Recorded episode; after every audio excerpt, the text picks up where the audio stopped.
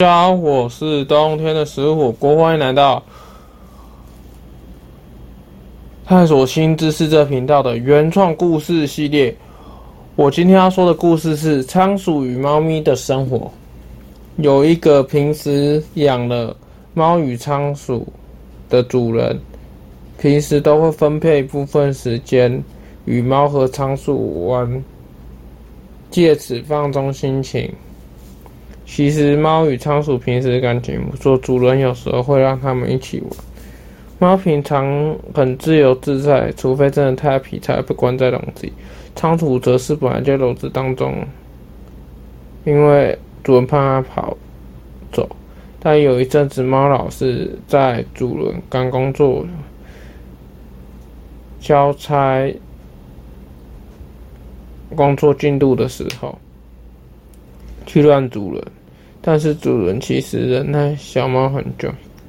隔天案子完成后，我把小猫关在宠物笼当中，主人就把所有陪伴猫与仓鼠时间拿来，全部拿来陪伴仓鼠玩。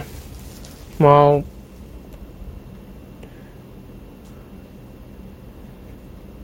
被无视了将近一个礼拜。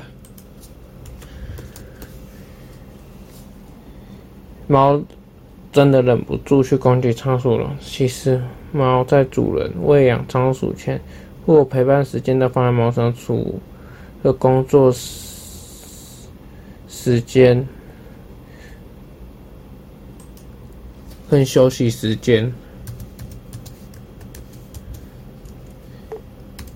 它休息时间就是它睡觉时间，还有吃饭时间以外。但自从仓鼠来到主人家后，猫感觉自己与主人的相处时间被缩短了。一旦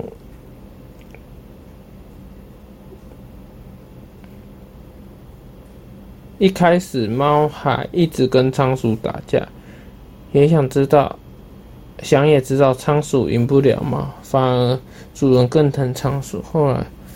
仓鼠就跟他说：“你一直在跟我打架，主人也不会对你好，你要不要乖一点试试看？”猫想了很久，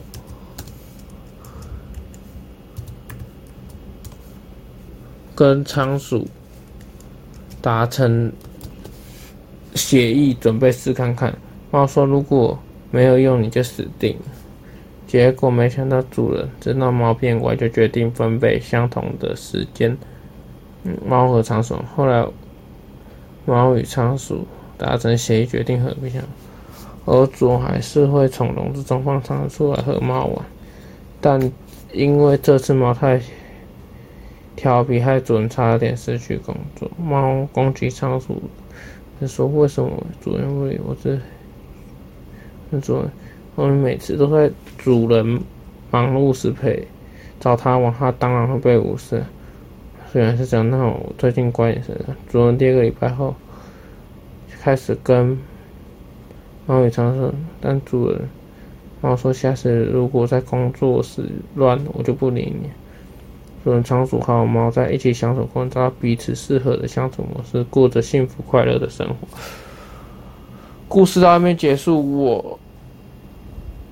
是冬天的食物火锅。如果要搜寻我的频道，可以打探索新知识，还有原创故事。